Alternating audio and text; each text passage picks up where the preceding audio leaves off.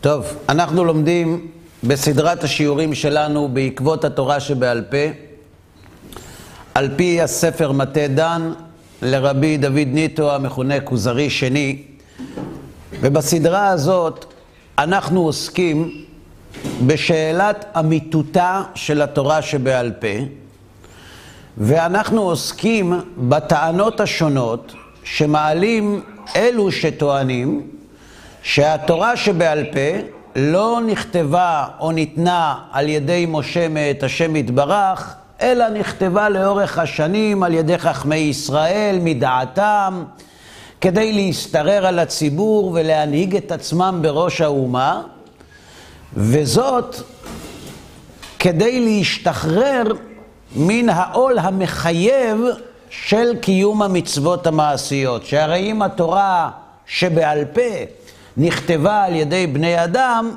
אנחנו יוצאים מנקודת הנחה שמאמר בני אדם בשר ודם אינו מחייב.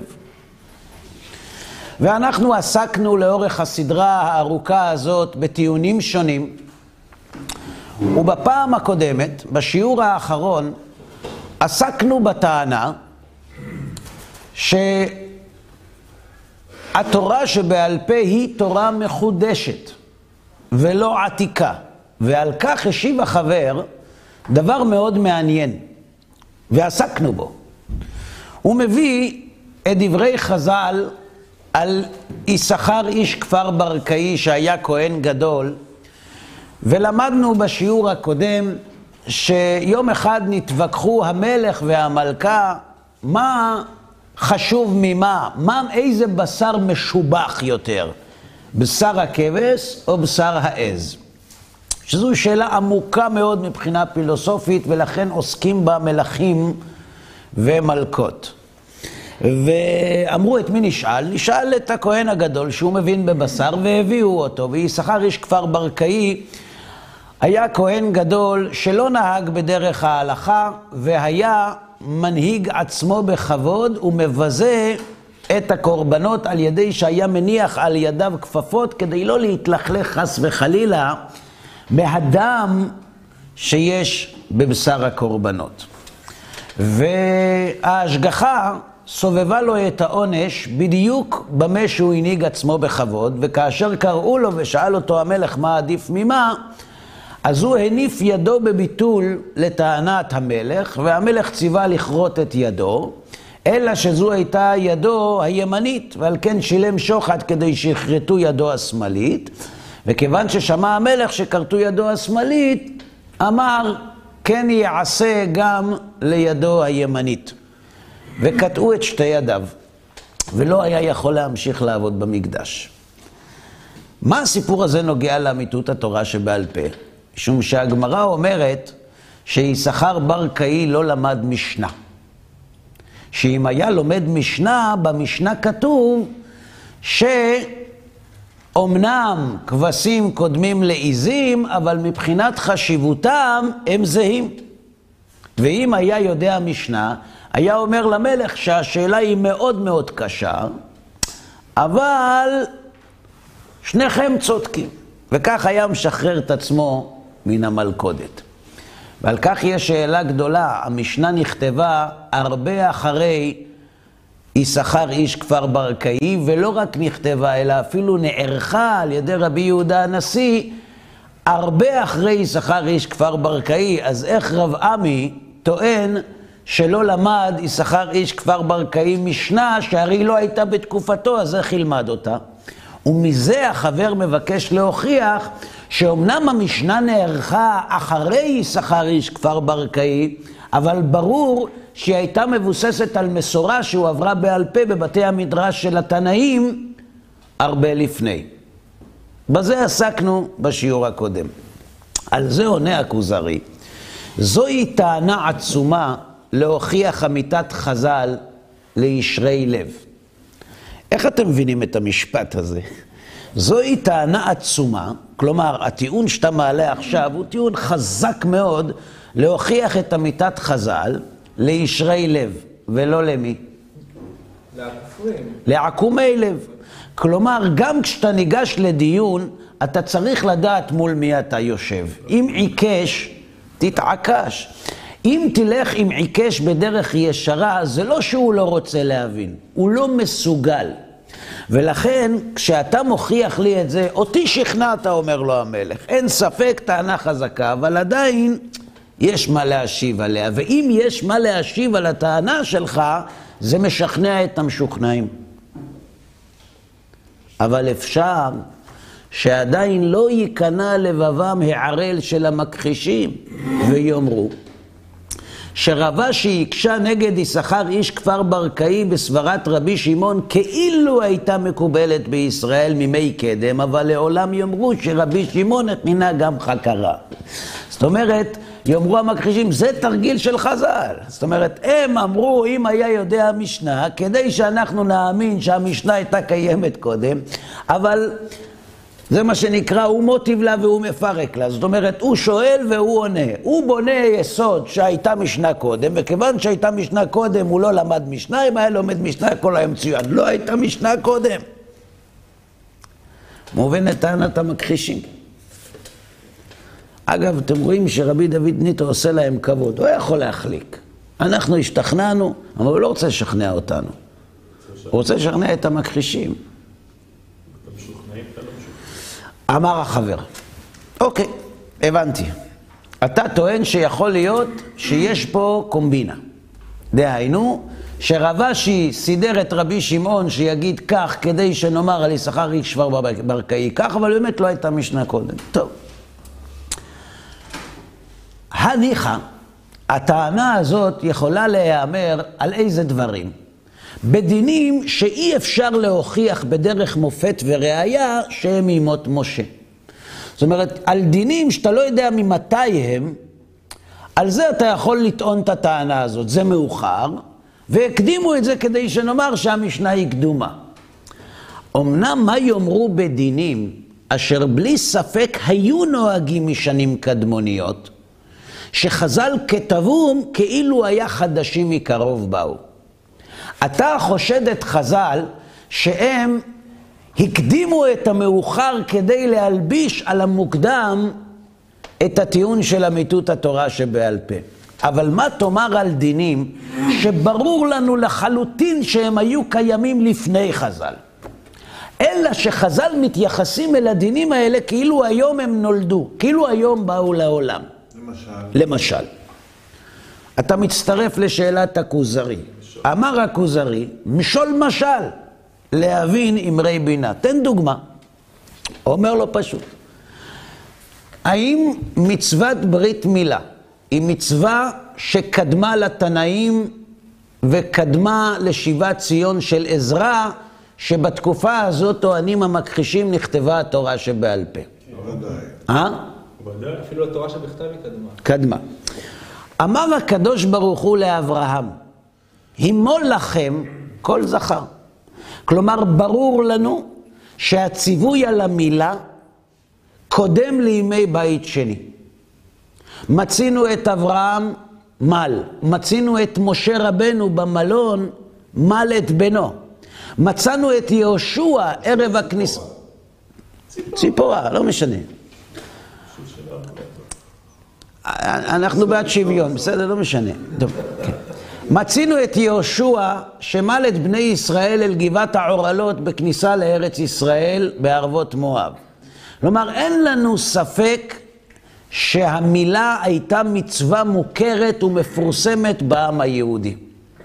בסדר? יעקב אבינו, אומרים שמעון ולוי, לא נוכל לתת את אחותינו לאיש אשר לא עורלה. בזאת יאותו לכם, אומר, אומר חמור לאנשי שכם, אם נמול איתם. זאת אומרת, המצווה הזאת הייתה מוכרת היטב בעם ישראל. האם עד כאן ברור? ואז הגיע רבי עקיבא. מתי חי רבי עקיבא? רבי עקיבא חי בסביבות החורבן. נכון? הוא היה תלמיד של רבי אליעזר ורבי יהושע ורבי יוחנן בן זכאי, והוא היה חי בתקופת רבן גמליאל ביבנה אחרי החורבן עד מרד בר כוכבא. בסדר? ואז מגיע רבי עקיבא לבית המדרש וזורק פצצה לאוויר. אמר רבי עקיבא, ארבע עורלות הן.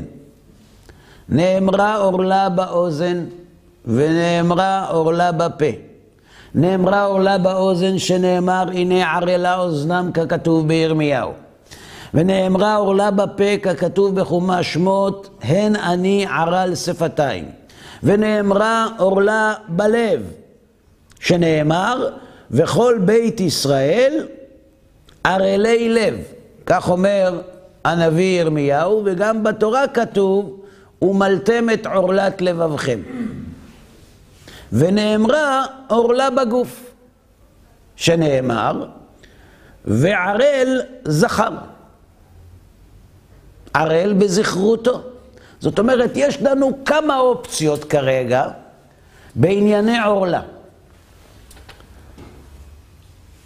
ונאמר לו לאברהם, התהלך לפניי והיה תמים. מצד אחד כתוב, אימו לכם כל זכר.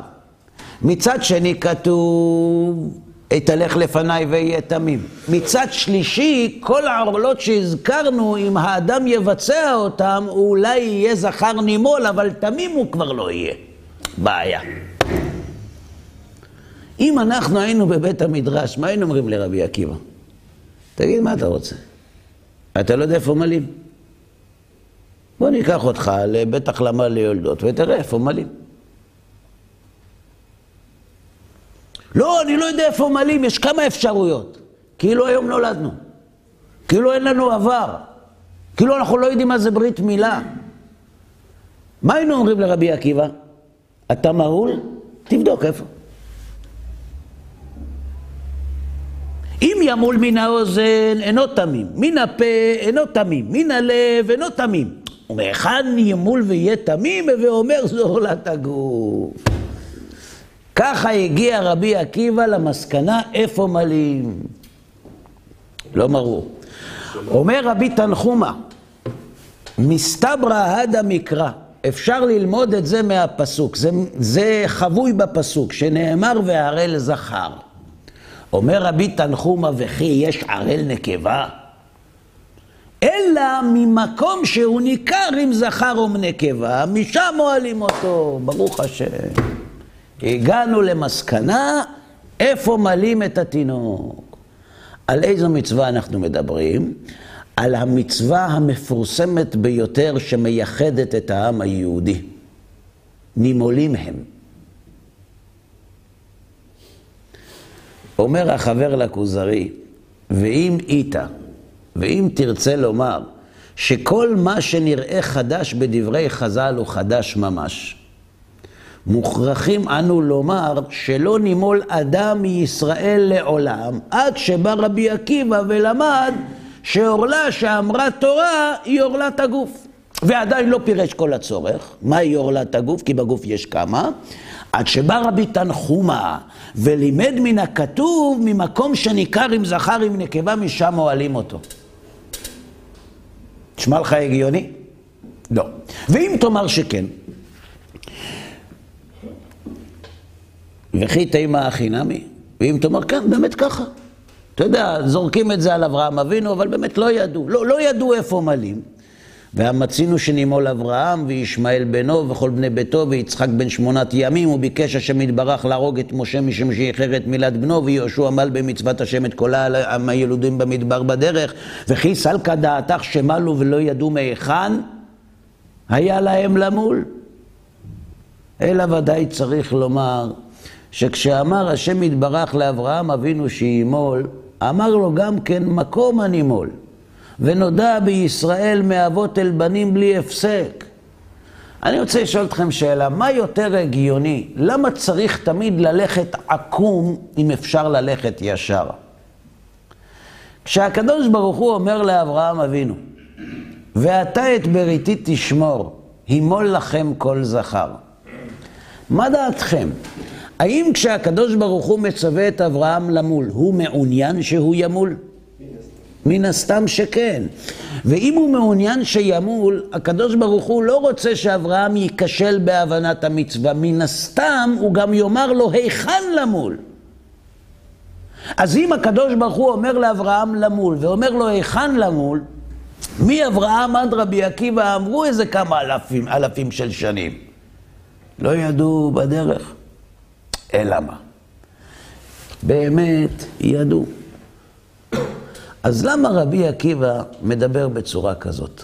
כאילו אנחנו לא יודעים. איפה מקום המילה? אנחנו לא יודעים.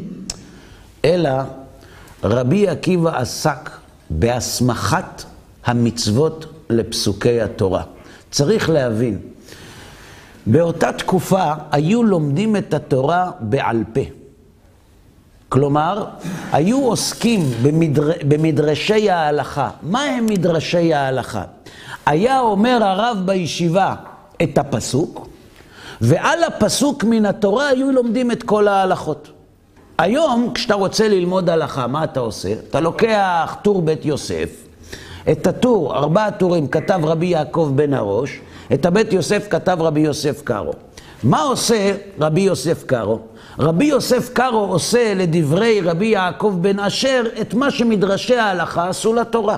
כשאתה לומד ארבעה טורים, ארבעת הטורים של רבי יעקב בן הראש כתובים בצורה מתומצתת ללא מראה מקומות. כמו שהרמב"ם כתב את משנה תורה. אגב, זו אחת הסיבות שהתנגדו בתחילה למשנה תורה לרמב"ם.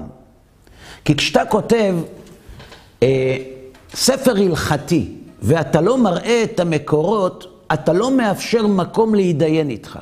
אתה לא אומר על סמך מה אמרת את הדברים, וגם אתה מונע מאיתנו להשתמש בדימוי מילתא למילתא, או בצירוף המשקלים של ההלכות כדי לדעת מה עושים במקרה שלא דיברת עליו. ולכן הייתה התנגדות. אגב, אם תסתכלו, תראו שהתורה שבעל פה עברה לאורך כל השנים קיבוץ והרחבה. קיבוץ והרחבה. כמו במחשב, מכווצים את הקובץ ומחלצים אותו. רבי יהודה הנשיא קיבץ, והתלמוד הרחיב. והראשונים, הריף, הר"ן, הראש ואחרים, צמצמו שוב. ואז הרחיבו שוב. ואז מגיע רבי יעקב בן הראש, הרמב"ם כמובן צמצם שוב, ומגיע רבי יעקב בן הראש ומצמצם עוד יותר. ואז מגיע בית יוסף ומרחיב. אגב, הוא גם מצמצם אחר כך, בשולחן ערוך. מה זה נקרא מרחיב? אומר הבית יוסף, בוא אני אראה לך מאיפה הוציא רבי יעקב בן הראש בארבעת הטורים שלו, מאיפה הוא הוציא את התמצית של ההלכה. והוא מראה את המקורות. אחר כך גם הוא מצמצם לשולחן ערוך, בסדר? מה עושה רבי עקיבא? בבית המדרש, בתקופת התנאים, היו קוראים את הפסוק בתורה. וביום השמיני ימול בשר עורלתו. ואז היו לומדים כל, את כל הלכות המילה. מה עשה רבי עקיבא? כיוון שההלכות נסמכות על הפסוק, כדי שיהיה זיכרון להלכות בתוך הפסוק, הוא מסמיך את הביאור ההלכתי לפסוק.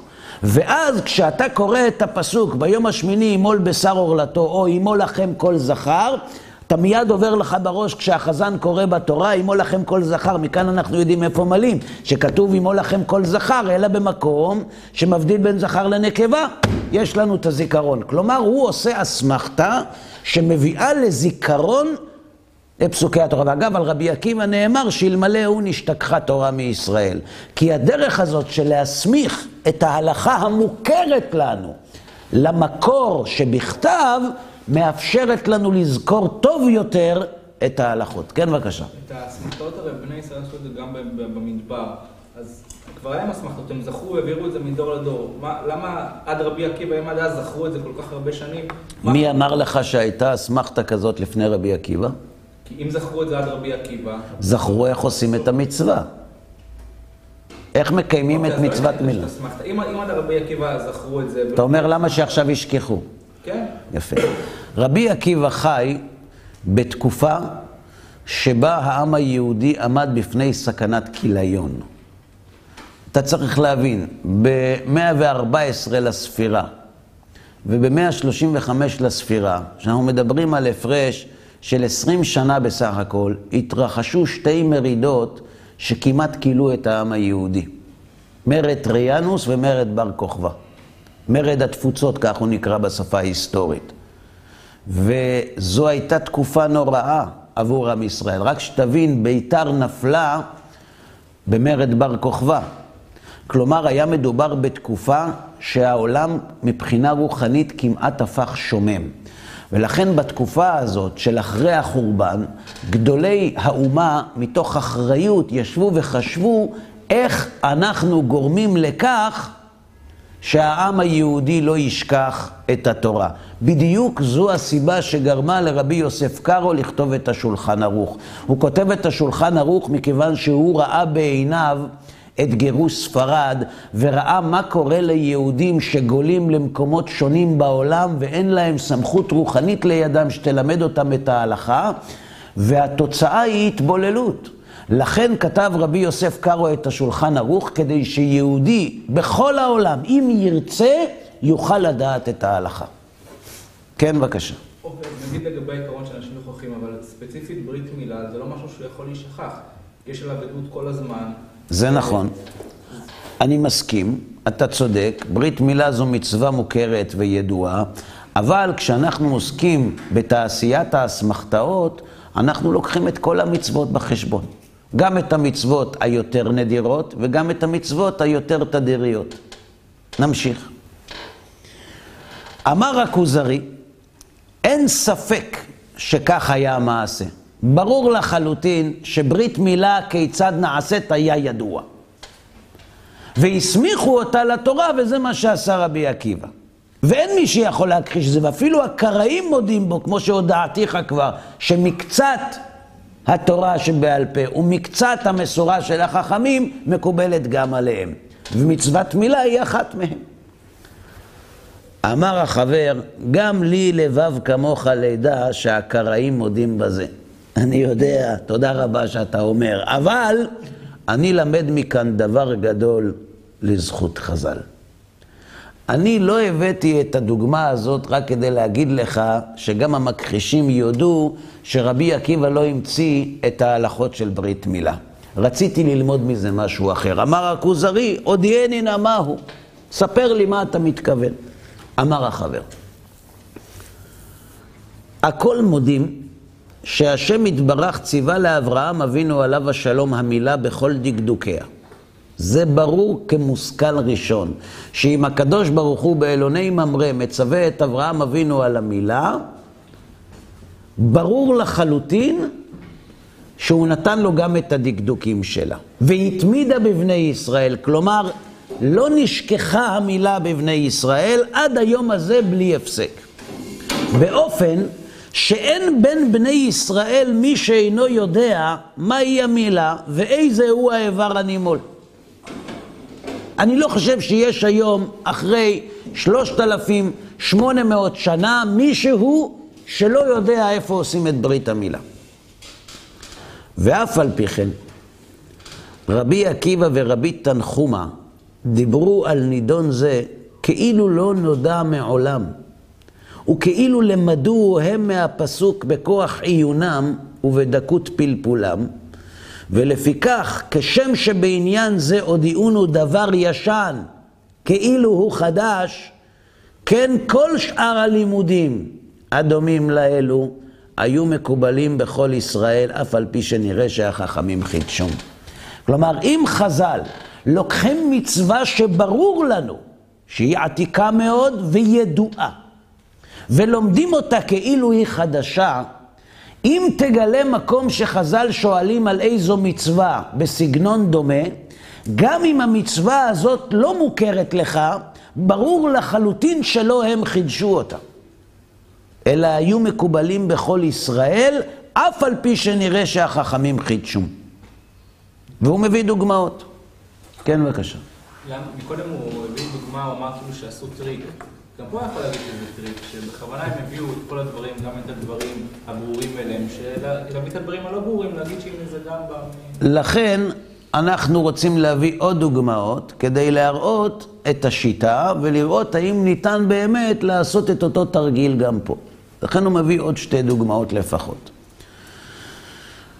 רוב המשניות והברייתות וממרות התלמוד הן על זה הדרך. רוב המשא ומתן התלמודי והתנאי בנוי בצורה כזאת. למשל, תנינן, יום הכיפורים אסור באכילה ובשתייה וברחיצה ובשיחה ובנעילת הסנדל ובתשמיש המיטה. חמישה עינויים שהם נוהגים ביום הכיפורים, שנאמר, והניתם את נפשותיכם. ועוד, תנו רבנן, תענו את נפשותיכם. כתוב שביום העשירי לחודש אלו, לחודש תשרי, צריך לענות את הנפש. איך מענים את הנפש? אה? שומעים מוזיקה בת זמננו, לא. איך מענים את הנפש? יכול ישב בחמה או בצינה כדי שיצטער? אולי הוא צריך לעשות אמבטיית קרח, או להיכנס לתנור. ככה מענים את הנפש. לא, תלמוד לומר, וכל מלאכה לא תעשו. ואיזהו עינוי שיש בו אבידת נפש, ואומר זה אכילה ושתייה. כלומר, חז"ל יושבים ודנים, תגיד לי, מה זה אותו עינוי שאנחנו נוהגים ביום כיפור? לא לנסוע, לא לאכול, להיכנס לאש, מה זה העינוי הזה? והם נושאים ונותנים עד שהם מגיעים לתוצאה של חמשת העינויים. אכילה, שתייה, שיחה, נעילת סנדל, תשמיש המיטה. או, ברוך השם, השנה אנחנו נקיים את יום הכיפורים בהידור. לא רק כשר. אני זוכר, כשהייתי גר בחוץ לארץ, איזו אישה אחת באה אליי, אמרה לי, איך אני שמחה שאתה הגעת לפה.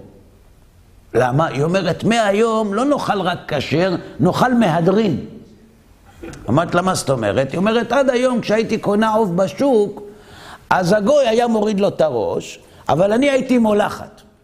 אז זה היה רק כשר. מהיום אתה גם תשחט, אז זה יהיה מהודר לגמרי.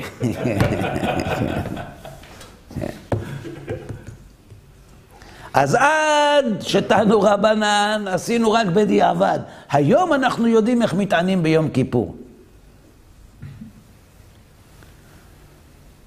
כפי מה שנראה מלשון המשנה והברייתא, מעולם לא שמרו ישראל יום הכיפורים כמצוותו, עד שבא רבי ורבי חייא ופירשו להם אופן שמירתו. אמור לי, אדוני המלך, היטבו בעיני שכלך הברור הדברים והטענות האלה? מדבר על מצוות מאוד מפורסמות, שברור לחלוטין שהכירו אותן. זה כבר כתוב בנביא. אז איך יכול להיות שמגיע רבי יהודה הנשיא בשנת 220 לספירה ורבי חייא תלמידו, והם מלמדים את בני ישראל מה זה יום כיפור? באמת מעניין. אי אפשר שלא יהיה, זה פרט. אה? אי אפשר שלא יהיה הסבר לזה. חייב להיות הסבר. אמר הכוזרי, בוודאי. נכון. אבל עדיין הבטחת לי שלוש דוגמאות. תן עוד אחת. כתוב, רק בכל אהבת נפשך תזבח ואכלת בשר. ולא פירש מהי זביחה.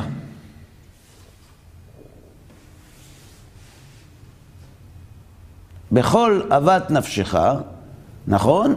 רק בכל אהבת נפשך תזבח ואכלת בשר. אבל מהי זביחה לא כתוב. וכשבא רבי לפרש לנו דיני שחיטה, הוא צריך להסביר לנו. מה הוא צריך להסביר לנו? מה זה שחיטה, נכון? איפה שוחטים, איך שוחטים, הכל. ולא פירש מהי זביחה. וכשבא רבי לפרש לנו דיני שחיטה, לא התחיל בסדר הראוי, אלא אמר, הכל שוחטים, ושחיטתם כשרה. הלו? מה זה שחיטה? אולי תספר לנו. מה זה קורבן? לא כתוב קורבן פה. אה, זבח? כתוב זבח. לא כתוב. בכל אהבת נפשך תזבח ואכלת בשר. עכשיו, זה בוודאי לא קורבן, כי קורבן אסור להקריב מחוץ לבית המקדש. אז על מה מדובר כאן? רבי נכנס לבית המדרש ואומר להם, רבותיי, היום אנחנו לומדים איך אוכלים בשר. הכל שוחטים ושחיטתם כשרה. מה אתם הייתם שואלים את רבי באותה שנייה? סליחה, מה זה שחיטה? ועדיין לא פירש מהו שחיטה ואיזה כלי ראוי לשחוט בו ואיזה המקום הראוי לשחוט עד תחילת פרק ב' ושם כתוב השוחט אחד בעוף ושניים בבהמה, שחיטתו כשרה. מתי הוא מלמד אותנו הלכות שחיטה? אחרי שהוא מלמד אותנו מי שוחט, הוא אומר לנו מה זה שוחט. תתחיל מההתחלה, מה זו שחיטה, אחר כך מי ראוי לשחוט. למה אתה מתחיל הפוך? כי הוא יוצא מנקודת הנחה שכולם יודעים מה זה לשחוט. אבל יש אין ספור דוגמאות הרב יכולות להיות. נכון. היה לו להתחיל ולומר, מקום השחיטה בצוואר, בקנה ובוושת, נכון? לא לכתוב אחד בעוף ושניים בבהמה. אחד מה? נחיר. וכן, קש... עוד יותר קשה מהגמרא. כתוב, מניין לשחיטה מן הצוואר. הגמרא, שמה, שמה זה נמצא הדבר הגדול. איך אנחנו יודעים ששוחטים מהצוואר? שנאמר ושחט. נו, אז אתה אומר, אה, פשוט, מה זה ושחט? נוטריקון. ממקום שסח, חטאו. מהמקום שבו מדבר, שם תשחוט אותו. נכון, זה פירוש יפה. אתם לא חושבים שזה פירוש מאולץ? כלומר, אנחנו יודעים איפה שוחטים, כי כתוב ושחט הוא ממקום שסח חטאו. סליחה, מקום ששח חטאו. מהמקום שבו הוא מתכופף, שם, שם תשחוט אותו. זה כדי לזכור. אה? לא, אין חדות, זה חייב להיות חד, ברור, אה, אין, זה לא משחק. ואם איתה שחז"ל חידשו מה שעלה במחשבתם, נמצא שלא נודעו בישראל דיני שחיטה עד שבאו מחברי המשנה והתלמוד ופירשו. לא אכלו. לא אכלו בשר, היו טבעונים. היו טבעונים, כמו היום. היו מוסריים יותר טופו. מאיתנו. טופו, נכון. וגם סויה. לא רע בכלל, זה טוב מאוד, זה גם בריא אפילו. אנחנו בעד. אנחנו בעד שאנשים יאכלו עשבים, זה טוב. זה בסדר גמור. השאלה למה הם אוכלים עשבים. אם הם אוכלים עשבים כי זה בריא, זה מצוין. אם הם אוכלים עשבים כי הם מוסריים, זה רע מאוד. אל תרגיז אותי עכשיו.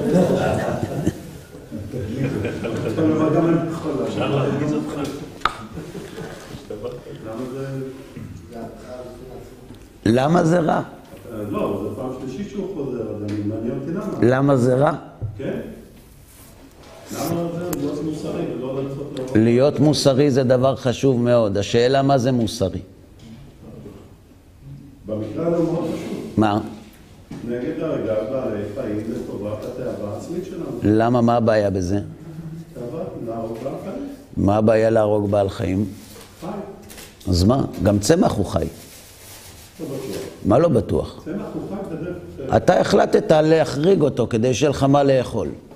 לא, אבל כשאתה עוקר צמח ממקום גידולו, הוא מת.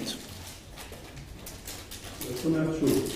אה? זה צומח שוב. ואם הוא לא צומח שוב, זה מותר? ירקות לא צומחים שוב. זה דיון אחר. אפשר אה? יש- לו רגש צמח. סליחה, אז רגע, אז רגע, אז רק רגע. לא. אז אל תגיד לי שהוא חי, תגיד לי שהוא מרגיש. לא, זה מאוד חשוב, אני לא סתם נתפס איתך לקטנות. אני רוצה להבין למה הטבעונים עצרו בבעלי החיים. למה הם לא ירדו גם לצומח? לא. למה, למה לא יורדים עד למטה? זה דבר ראשון. דבר שני, כשאנחנו עוסקים בסיבה שבגללה אסור לפגוע באחרים, אנחנו צריכים לשאול מה הסיבה לכך. מה הסיבה לכך שאסור לך להשתמש באחרים למילוי הצרכים שלך? למה לא? אתה יוצא מנקודת הנחה, יש לך אקסיומה. על, אתה לא יכול למלא את הצרכים שלך על חשבון אחרים. למה? אה?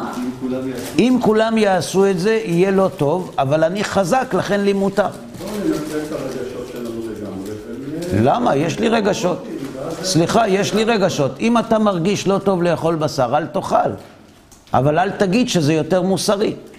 יש לך בעיה, הרגשות שלך עדינים מדי לעולם הזה, אז אתה לא אוכל בשר, אבל אנחנו, ברוך השם, התפתחנו, האבולוציה פיתחה אותנו מהר יותר. אנחנו לא מתביישים לאכול בשר, מה הבעיה בזה? למה לאכול בשר, אני לא מדבר כרגע על צער בעלי חיים.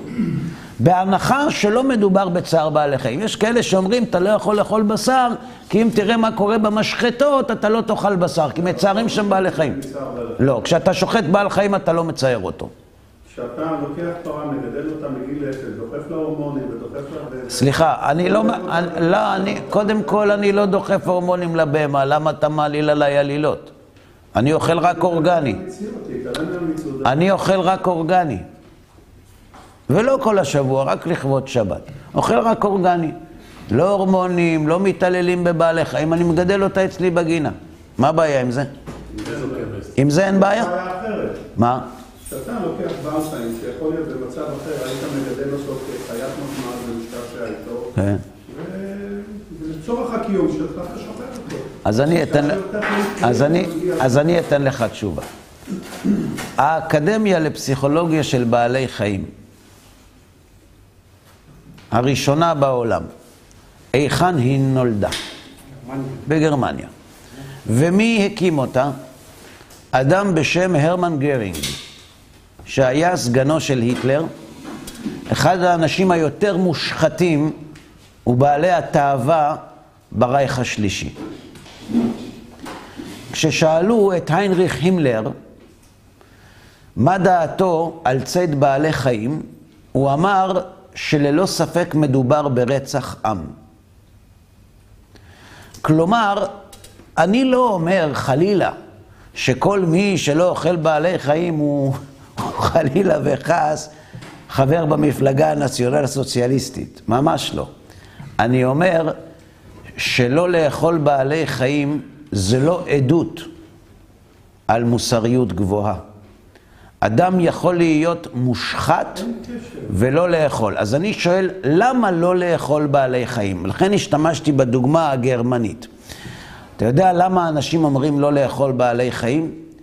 כי הם חיים בחברה שבה העניקו לבעלי חיים זכויות ומדרגה כמעט כשל בני אדם. עכשיו השאלה אם זה טוב או לא, רק רגע, החברה. אני כרגע לא עוסק בשאלה אם זה טוב או רע. אני מנסה לומר שהגדרת המוסריות תלויה בגורם המחייב, כלומר בשאלה מי מעצב את התפיסה המוסרית שלך. אם אתה מעצב את התפיסה המוסרית שלך, אז אסור לאכול בעלי חיים רק כי אתה החלטת. בעיניך זה פסול, וכיוון שבעיניך זה פסול, אז זה פסול. נקודה, אתה לא צריך אפילו לנמק למה. מה, אבל זה אותו דבר כמו שאתה החלטת לבעל חיים אין נשמה. אני לא החלטתי. אני לא החלטתי, אני חיפשתי, חיפשתי באינטרנט מכשיר שבודק אם יש לבעלי חיים נשמה ועדיין לא מצאתי, אפילו לא ב, באלי אקספרס. אין. אני לא קבעתי שלבעלי חיים אין נשמה, התורה קבעה. עכשיו, אתה יכול להגיד לי שאת התורה כתבו אנשים. בסדר, לא מתווכח. אבל הקוד המוסרי שלי לא נבנה על ידי. אני טוען שמי שקובע מה אמת ומה שקר, מה ראוי ומה לא ראוי, זה לא אני. כי אם זה אני, אז כל עוד אני אחראי, אני אהיה טוב. אבל אם אני לא אחראי, אני אייצר קוד מוסרי שיכול להחריב את העולם. אני טוען שהקוד המוסרי של העם היהודי לאורך אלפי שנים לא עוצב על ידם, אלא על פי התורה, שאנחנו טוענים שהיא משמיים. וכיוון שבתורה כתוב שאפשר לאכול בשר, מתקופה מסוימת, לא, לא... אבל היום אפשר לאכול בשר, התורה אומרת במפורש, כותבת התורה, בכל אהבת נפשך תזבח ואכלת בשר, בכל מקום שתרצה, בכיכר, בחורשה, עלי התנועה, איפה שאתה רוצה אתה יכול להניח מנגל. רק תזבח קודם, רק תשחט קודם. ככה אומרת התורה. ברגע שהתורה אומרת שאפשר לאכול בשר, מי שאומר שלאכול בשר זה לא מוסרי, הוא קורא תיגר על אמת המידה המוסרית של תורת ישראל. עכשיו, אם תורת ישראל נכתבה בידי בני אדם, זכותו. אבל אם תורת ישראל היא תורה אלוהית, כשאדם קורא תיגר על אמת המידה המוסרית של התורה, הוא בעצם אומר לקדוש ברוך הוא שהוא לא מוסרי. למה לא היה. זו שאלה מצוינת, אבל היא לא קשורה ל... זה היה זה זה. זו. שאלה מצוינת, אבל זה לא קשור לטיעון שלי. האם אתה מסכים איתי שהתורה מתירה לאכול בשר? זה הכתוב, לא התשובה היא כן. התשובה היא כן. לצורך הדיון, אני לא מבקש את דעת... זה נבחן, אני לא יודע. אני לא מבקש את דעתך האישית עכשיו. נניח שאנחנו מסכימים שהתורה מן השמיים. אם התורה מן השמיים, והתורה שהיא מן השמיים מתירה לאכול בשר, האם אפשר להיות שלם ומוסרי וטוב וקדוש עם אכילת בשר? התשובה היא כן. לכן, כשאדם בא ואומר שאי אפשר להיות אדם שלם עם אכילת בשר, כשבא אדם ואומר שזה לא מוסרי לאכול בשר, הוא קורא תיגר על תורת ישראל לכל רוחב הגזרה. כן, בבקשה. יכול להיות, כמו שנתנו פרשנות חי- חיובית כשמשה דיבר מילים, למה הריאותה, שזה למעשה דבר רע. איך אתה קורא תיגר באלוהים, יכול להיות שאף אחד לא בא, וקרא תיגר בכתוב, זה לא זה מה שנאמר, ואולי לא מפרשים נכון, אולי זה גם... רק רגע בבקשה, אני חוזר על שאלתך. אתה אומר, משה רבנו קרא תיגר על הקדוש ברוך הוא. אומר לו, למה הריאות על העם הזה? למה זה שלחתני? אז יכול להיות שהנושא של בעלי חיים פשוט התפספס, אבל היינו מחכים עוד קצת, היה בה מישהו וקורא תיגר גם על זה. תשובה, כשמשה רבנו אומר למה הריאות על העם הזה, אלוהים עונה לו? כן, והוא משתכנע. מי? משה. לא בטוח. אז נעבור לדוגמה, לא, לא, זה לפני כן, לא, סליחה, זה לפני כן. זה לפני כן. כל הדיון אם ישמעו לי או לא, זה לפני שהוא הולך לפרעה. כשהוא בא ואומר למה הריאות על העם הזה, זה אחרי. אז אני, ש... לא, זה גם לפני, זה גם לפני. כשאתה שאלת שאלה טובה, אתה אמרת, משה בא לקדוש ברוך הוא ואומר לו, תשמע, זה לא בסדר. זאת אומרת, אפשר להגיד לשם זה לא בסדר. טוב. השם ענה לו, נכון? וירא אל אברהם ואל יצחק ואל יעקב ואל שדי ושמי השם לא נודעתי להם, ועתה הנה שמעתי, לך! והוא הולך? הולך. כלומר, הקדוש ברוך הוא מסביר למשה למה זה כן בסדר, ומשה הולך. אותו דבר גם עם אברהם אבינו. אברהם אבינו עומד לפני הקדוש ברוך הוא ואומר, אהב תספה צדיק עם רשע, השופט כל הארץ לא יעשה משפט, נכון? נכון או לא? והשם עונה לו. כלומר, אם יש לך טענה, אתה יכול לשאול, אבל לא להגיע למסקנה. אדם שלא אוכל בשר כי זה לא מוסרי, הוא קובע מסקנה שהתורה לא מוסרית. עכשיו, אני רוצה לתת לך אמת מידה. אני חולק פה. זכותך. בן אדם שנהיה טבעוני, הוא כבר קובע. בן אדם שנשאר ברבת צמחוניות, כנראה מה ההבדל? שהוא, מה? מה ההבדל? טבעוני לא אוכל ביצים, לא אוכל דברים נוספים, לא, לא, לא לוקח אה, חגורות מאור. טבעוני זה בן אדם שקובע עובדות. צמחוני זה בן אדם שכנראה נמצא במדרגה שבין מוסריות, זה מוסרי או לא מוסרי, במדרגה הזאת של השאלה. הוא משתמש במוצרים מאור הטבעוני. הטבעוני הוא קובע, הוא מבחינתו... הצמחוני, אני לא יודע מה ההבדל ביניהם, הצמחוני, הוא, הוא משתמש במוצרים מאור, כן. כן? אבל הוא שותף לרצח. שזה אמרתי, הצמחוני הוא נמצא במדרגה... הוא רפורמי, אתה אומר. רפורמי זה אז בוא אני אתן לך אמת מידה. אני מבין. כמו. אני שאמר, למה הרי אותה? אז אלוהים אמר לו, "שמע, חביבי, לך תעשה כן. כן. לא, הוא הסביר לו למה הוא טועה. הוא הסביר לו למה הוא טועה. הוא לא אמר לו תשתוק ותלך, הוא הסביר לו למה הוא טועה. אז בוא אתן בך, בידך אמת מידה שעל פיה אפשר לבדוק מתי ערך הוא מוסרי ומתי הוא צביעות. הגמרא מספרת על שני כהנים שרצו בכבש כדי לזכות בפיס ל... לקחת את הדשן, לפנות את הדשן, זה נקרא לתרום את המזבח, לקחת את הדשן של האמורים שהוכתרו לאורך כל הלילה, ולפנות את המזבח לקורבן התמיד של שחר. אז בתחילה, איך היה נעשה הפיס? היו שניים רצים, מי שמגיע ראשון, הוא מפנה. חז"ל מספרים במסכת יומא, שפעם אחת מישהו הקדים את חברו, וזה לא מצא חן בעיניו, אז הוא דקר אותו. על המזבח.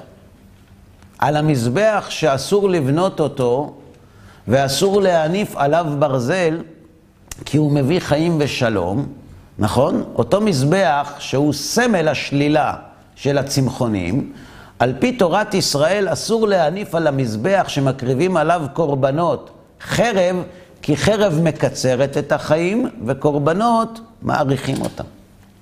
אגב, לכן כשאדם מתגרש כתוב שהמזבח מוריד עליו דמעות, כי המזבח עושה שלום והוא מפרק אותו. בכל מקרה, דקר אותו. רצו, אמרו לאבא של הצעיר הזה, הכהן, שדקרו את הבן שלו על המזבח, רץ למזבח. מה עושה אבא שרואה את הבן שלו דקור? ישר מנסה להציל אותו, מחבק אותו, בוכה. ההוא קם, התחיל לצעוק. תפנו את הכלים, תפנו את הכלים מהמקדש, הוא עוד לא מת, הוא עוד לא מת. מה זאת אומרת? אנחנו יודעים שאסור שהכלים בבית המקדש ייטמעו. ואם יש שם מת, הוא יכול לטמא את כל הכלים. לכן, תפנו את הכלים, כדי שכשהוא ימות, לפחות הם לא ייטמעו. עכשיו, ההתייחסות הזאת של האבא, יש לה שני צדדים. צד אחד, הבן אדם תלוש. הבן אדם תלוש. הבן שלו עומד למות, זה מה שמעניין אותו?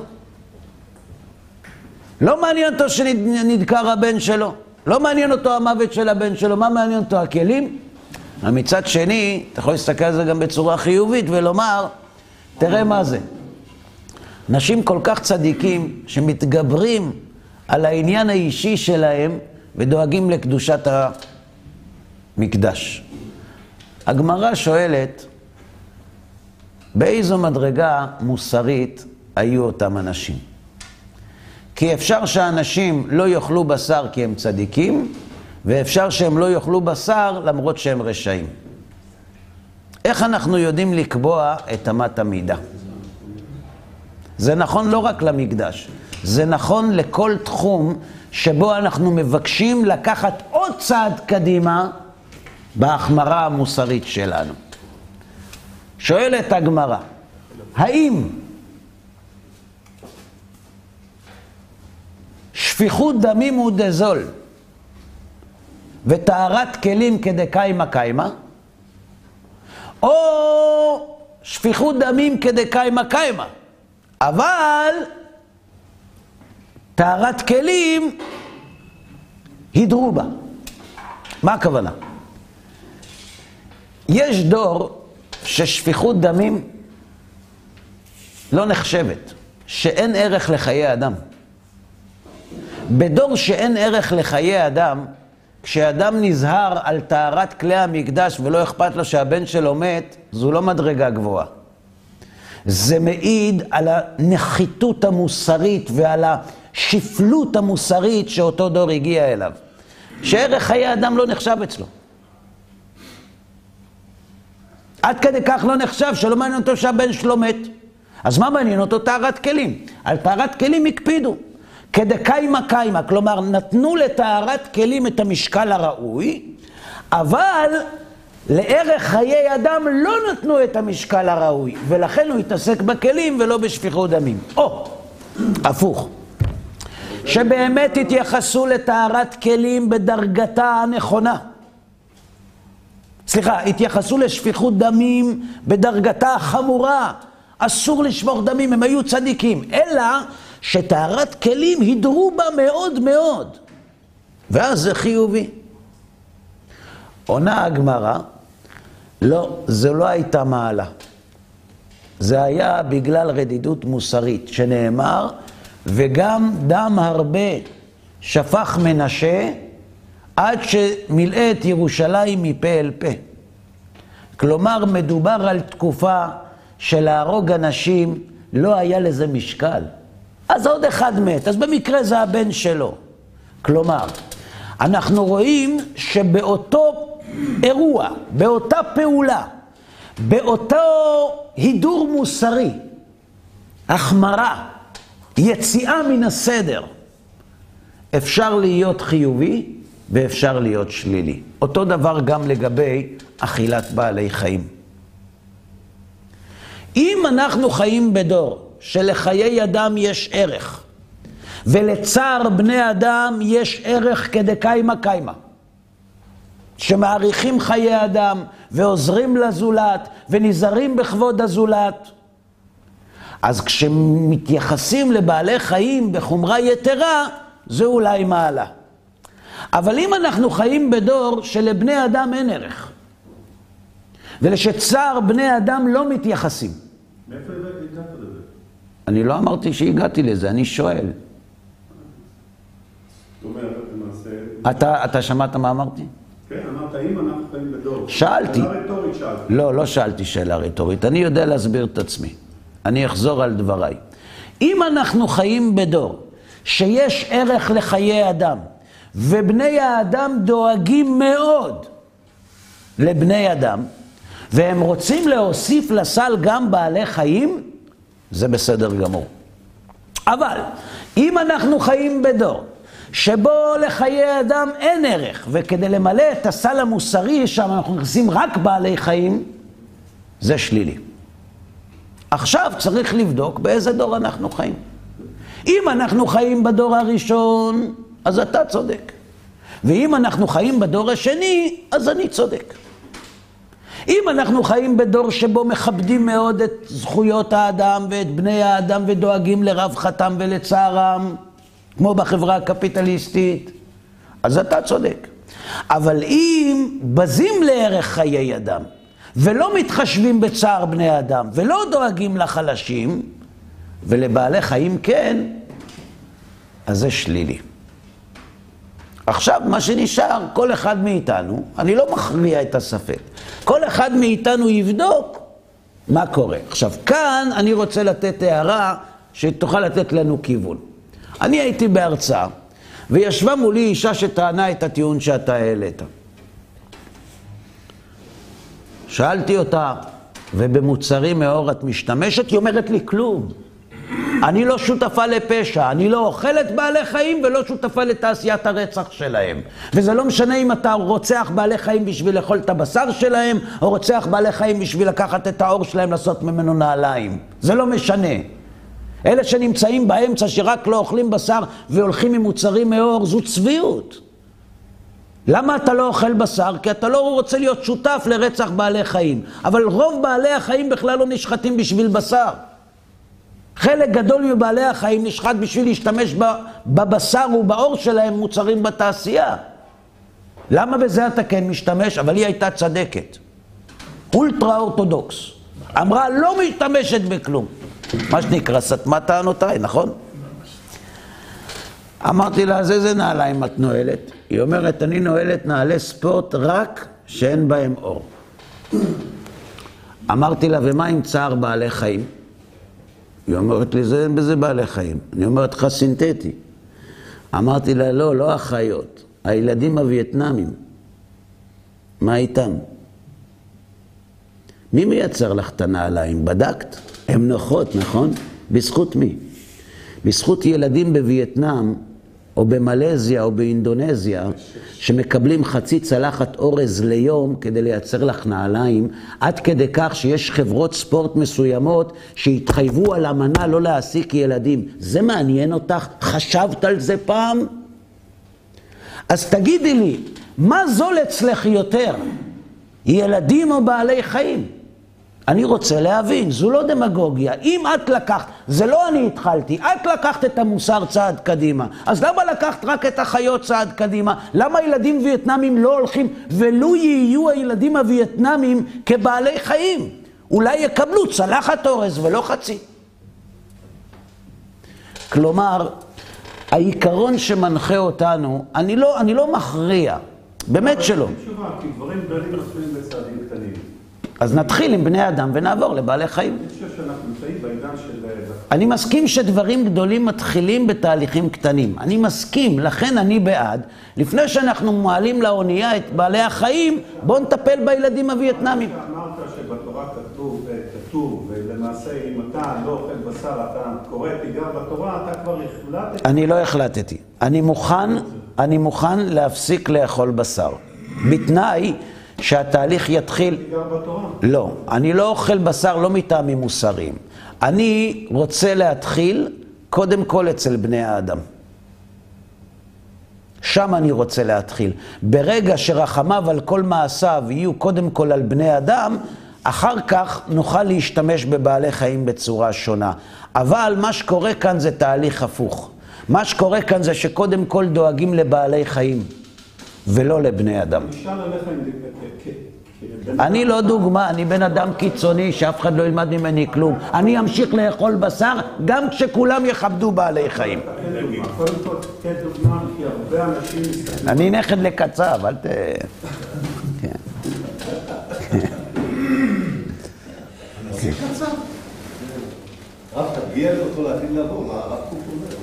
אני בכוונה לא מרגיע לעתיד לבוא. אנחנו חיים היום, והיום לאכול בשר זה לא חטא, וזה לא פגם מוסרי. וכל אלה שטוענים שזה פגם מוסרי לאכול בשר, אני מפנה אותם למסכת יומא, ששם יש את המדד שעל פיו קובעים איזה ערך מוסרי הוא חיובי ואיזה ערך הוא אות קלון לחברה שבה מגדלים ערכים מוסריים כאלה. שפיכות דמים הוא דזול וטהרת כלים כדקיימא קיימא. אין ערך לחיי אדם כמו לבעלי חיים. לפעמים אתה רואה אנשים מסתובבים עם כלבים ברחוב, אתה אומר אם לילדים בשכונות מצוקה, היה רק את הבגד העליון של הכלב, זה היה טוב מאוד. יש אנשים שלוקחים את הכלב שלהם לרופא הרבה יותר מלא מעט אימהות בעולם שאין להם לא לקחת לרופא, אין להם רופא. באפריקה, באסיה, מסתובבים ילדים רעבים, מתים ממחלות. למה לא קמה תנועה שדרשה לחלק את ההון האנושי בעולם בצורה צודקת? למה דואגים רק לבעלי חיים לפני שדואגים לבני אדם? אחד, כמו מרטין לותר קינג או אחרים, שאין כאלה נושאים את הדגל לעשות שינוי. כן. וכשאתה אמרת, אתה לא דוגמה, אני חושב שאתה... מרטין לותר קינג עשה שינוי של בני אדם, בריז'יט ברדו עושה שינוי של בעלי חיים. אנחנו איבדנו את המצפן. אנחנו צריכים לדאוג קודם כל לבני אדם, שנבראו בצלם אלוהים. מי שמוציא את צלם אלוהים מהאדם, יכול להפוך את האדם לבעלי חיים, אבל הוא גם יכול להפוך בעלי חיים לבני אדם, שאלה, כשאתה אומר אנחנו, למי אתה מתכוון? לבני האדם. מגוי, כולל הגוי? לא משנה, בני החברה, אני מדבר על בני החברה המערבית, שהם לא, שחלק מהם התחילו לא לאכול בשר מטעמים מוסריים, עליהם אני מדבר. אני אומר, טלו קורה מבין עיניכם. ואל תגידו לי ששינויים גדולים מתחילים בדברים קטנים, כי אני חותם על האמירה הזאת. השאלה, דברים קטנים של מי מתחילים? של בני אדם או של בעלי חיים? לכמה אנשים מפריע שיש ילדים רעבים באפריקה ואסיה שאין להם מה לאכול, שמתים מרעב במאה ה-21? מתים מרעב, מתים ממחלות. את מי זה מעניין? רופאים ללא גבולות? את מי זה מעניין? מי דואג להם? אבל להצטלם עם כלב, זה, זה עושה את זה. זה פוטוגני. כן. שפיכות דמים הוא דזול, וטהרת כלים כדקיימא קיימא, זה לא אמירה של בית שני. זה אמירה לכל דור ודור, שדרך האמירה הזאת אנחנו יכולים למדוד את עצמנו. אגב, האמירה הזאת נכונה גם כלפי אדם ירא שמיים כביכול ושומר מצוות, שמצוות שבין אדם למקום הוא מדקדק מאוד מאוד, אבל בבין אדם לחברו הוא לא בן אדם. גם אליו אומרים את אותם דברים. דברים שאי אפשר להתווכח איתם, לא בגלל שאי אפשר מבחינת העולם, בגלל שקשה להתווכח איתם. אבל אני לא חושב שגם אם ערך בני אדם אצל הגויים צעפם הוא לא נכון, אז זה בסדר, גם, אה, אתה יודע, גם את הדברים האחרים אה, לשים במדרגה. אני לא אמרתי את המשפטים שאתה אומר. לא אני אומר, אני אומר שלרחמים של האדם יש גבול. יש גבול לרחמים של האדם. אדם יכול למות מרוב רחמים. אז אני אומר, אם הרחמים הם מוגבלים, צער, לא מרוב. מה? אדם יכול למות מרוב צער. כן. צער, כן. שהוא, ש... מרוב הרחמים שלו, שהוא מרחם, יש לו צער גדול, נכון. אז אני אומר דבר מאוד פשוט. אני לא אומר לא לרחם על בעלי חיים. אני אומר שסדר העדיפויות המעוות מעיד על המוסר המזויף של אלה שמחזיקים בעידוד בני אדם לא לאכול בשר. זה הכל. אל תאכל. אני לא אמרתי אם תאכל, ואני לא אמרתי אם תאכל. אני אוכל. אני לא אומר לאנשים לאכול, ואני אומר לאנשים לא לאכול. השתמשת באיזה טיעון שהוא מאוד חזק, לפחות כלפיי. כתוב בתורה תאכל, אז מי אתה שאתה יוצא עם התורה? זה כלפי מי שמאמין בתורה. אני מדבר על קבוצת אנשים פה עכשיו. אה, מי, שמאמין בתורה אין שאלה. אני לא מכיר הרבה אנשים דתיים, חרדים, יראי שמיים, לאו דווקא חרדים, אנשים יראי שמיים, שלא אוכלים בשר מטעמים מוסריים. מטעמים בריאותיים יש. בוודאי שיש. מטעמים בריאותיים יש הרבה יהודים שומרי מצוות שלא אוכלים בשר. ומהכיוון הזה אני באתי, נתתי את הקבוצה אמר, למה היה ישר ורצה להבין למה. אותו דבר אני בא מאותם טעמים של קבוצה של, שאני שם יש תשובה. של מאמינים. יש תשובה. חז"ל עוסקים, חז"ל עוסקים בסוגיה הזאת. חז"ל אומרים שלעם הארץ אסור לאכול בשר. רק לתלמיד חכם. כי עם הארץ הוא כמו בעל חיים. מה פתאום אתה אוכל בעל חיים לצרכים שלך? צריך להבין את הטענה הזאת. אבל חז"ל עסקו בסוגיה הזאת. מה שאני מבקש לומר, יש לא מעט אנשים שהם יראי אלוהים באמת. והם, אי אפשר לחשוד אותם על מחסור ברחמנות או על רחמנות מעוותת. ואפשר לראות כמה הם מרחמים על בעלי חיים. ולמרות זאת, הם אכלו בשר. למשל, הארי הקדוש, כך מביא רבי אליעזר פפו בספר פלא יועץ, הגיע אליו בן אדם ששיקל את בניו, ושאל אותו למה, אז הוא אמר לו, הארי הקדוש, שיש לו בבית לול של תרנגולים, והאפרוחים עולים בסולם אל הלול, והילדים שלו הוציאו את הסולם, ובגלל שהם ציירו את האפרוחים, הם מתו. אני לא מכיר אנשים היום שמתייחסים לצער בעלי חיים בצורה כל כך חריפה, והארי הקדוש אכל בשר. זה לא סותר, יש הבדל בין צער בעלי חיים לבין אכילת בשר. שחיטת הבהמה עם סכין כשרה, בזמן השחיטה, אם השחיטה נעשית נכון, תראו, יש אנשים שטוענים שהיום בגלל המהפכה התעשייתית, אז בעלי החיים רואים איך שוחטים בעלי חיים אחרים.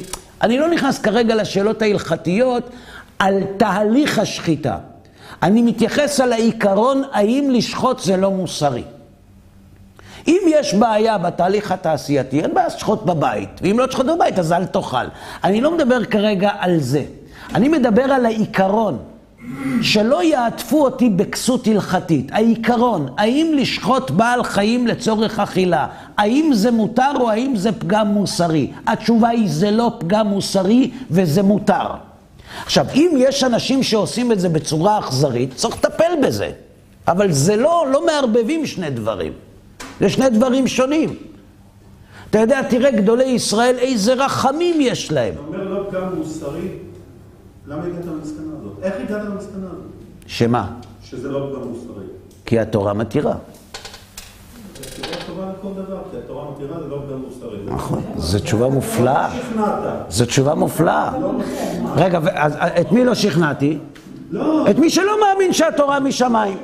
שכנעתי כי הרבה, גם בתורה יש הרבה פלפולים. אין פלפולים. סביב סוגיות. אין בתורה מקור אחד שאומר שאסור לאכול בשר. גם לא כתוב שזה, כתוב שמותר. לא כתוב שזה מוסרי. כתוב שמותר לאכול בשר. מה שלא מוסרי אסור לעשות. באנגליה. מה שלא מוסרי התורה אוסרת. כשהקדוש ברוך הוא... לא. כשהתורה אומרת, כשהתורה אומרת קדושים תהיו, היא אומרת שמי שמקיים את המצוות יכול להגיע לדבקות בהשם. אדם לא שלם לא יכול להגיע לדבקות בהשם. והנביאים שהגיעו לדבקות בהשם אכלו בשר, זה כתוב במפורש בספר שמואל. כתוב בספר שמואל, כששאול הלך לחפש את האתונות, הוא הגיע עם, ה, עם, ה, עם השותף שלו אצל הנביא, והם אכלו את הזבח. אז אם שמואל הנביא, שהיה דבוק בהשם, אכל בשר, אתה יודע מה, נהיה לו מוסריים כמוהו.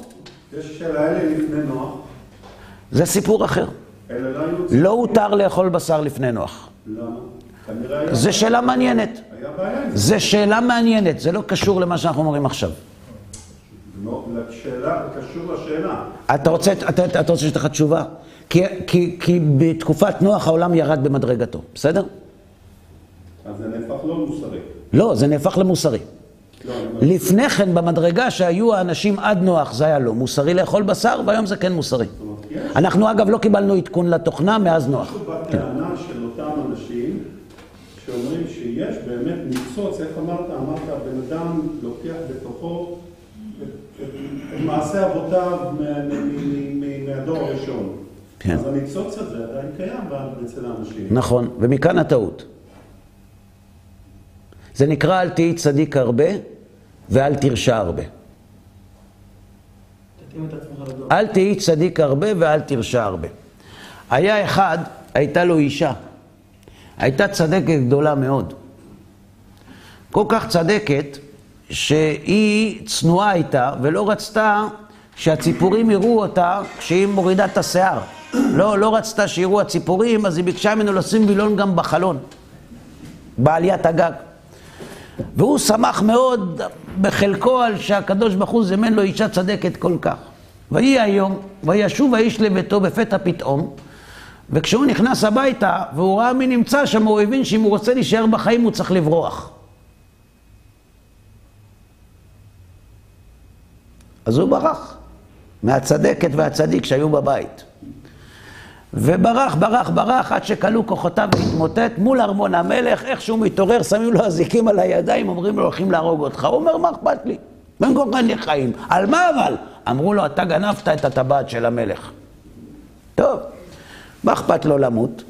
הולכים לתלות אותו, ואז הוא רואה איזה איש אחד לבוש בגדים יפים, צועד ככה מעדנות לעברו, ולפניו הולך הקוואס, זה הש- השמש, שהוא נותן מכות עם מקל יפה על האדמה. תליין אומר לבן אדם, תגיד, מה הבקשה האחרונה שלך? הוא אומר לו, אני רוצה לדעת מה האיש הזה עושה עם המקל על הרצפה. הוא אומר לו, פשוט, הכומר שלנו הוא צדיק גדול, הוא רחמן גדול, הוא לא דורך על נמלים, שזה צער בעלי חיים, והוא חס על כבודם, הם גם נבראו עם ניצוץ. אז ההוא הולך לפניו ונותן מכות על האדמה כדי שהנמלים יזוזו. ההוא מסתכל, אומר, זה הגנב! זה הגנב! מיד ההוא, הכומר רואה, מצביעים עליו, אומרים, זה הגנב, והתעלף. העירו אותו, מצאו אצלו את הטבעת. הרגו את הכומר. המלך קורא לבן אדם, אומר לו, תגיד לי, איך אני איתך על זה שהוא הגנב? הוא אומר לו, תקשיב, צדקת כזאת הייתה לי גם בבית.